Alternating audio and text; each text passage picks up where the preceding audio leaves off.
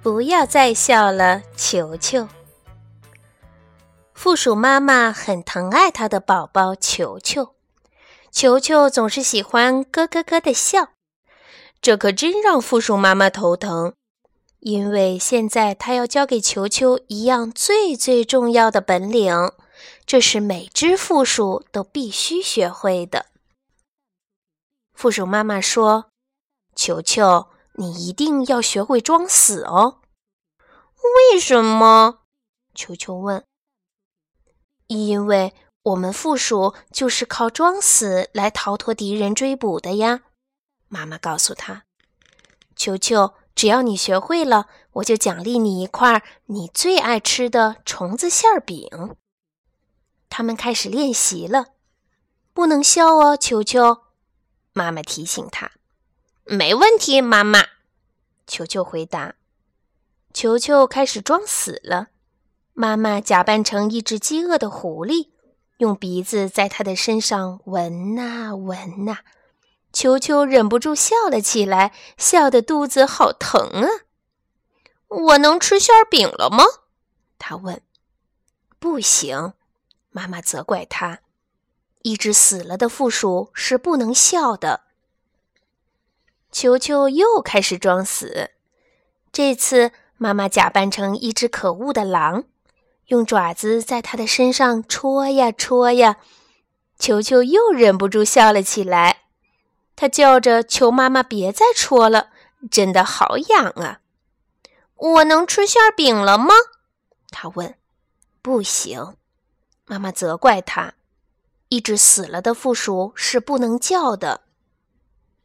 球球又开始装死了。这次，妈妈假扮成一只可怕的野猫，把它拎起来晃啊晃啊。球球又忍不住笑了起来。他一扭身子，掉到了地上。我能吃馅饼了吗？他问。不行，妈妈责怪他。一只死了的负鼠是不能动的。球球的妈妈好担心呢。可是，球球的朋友们却开心极了。他们一边看球球练习装死，一边笑得东倒西歪。哎，球球，负鼠妈妈叹了口气说：“要是真正的敌人来了，你该怎么办呢？”一天，负鼠妈妈带球球出去练习。这一次，他说：“我要假装成一只凶巴巴的大熊。”明白了吗，球球？嗯，我知道了，妈妈。球球说。可是，就在妈妈像大熊一样叫着扑过来的时候，一只真正的凶巴巴的大熊高声吼着从森林里冲了出来。啊，这是球球听到过的最最吓人的声音。球球和妈妈马上倒在地上，一动也不动了。凶巴巴的大熊用鼻子在球球的身上闻来闻去，闻来闻去。凶巴巴的大熊用爪子在球球的身上戳来戳去，戳来戳去。凶巴巴的大熊又拎着球球晃来晃去，晃来晃去。这一回，球球没有笑，没有叫，也没有动。他第一次装的就像真的死了一样，妈妈可高兴了。奇怪的是，凶巴巴的大熊并没有走开，而是呆呆地坐在球球的身边。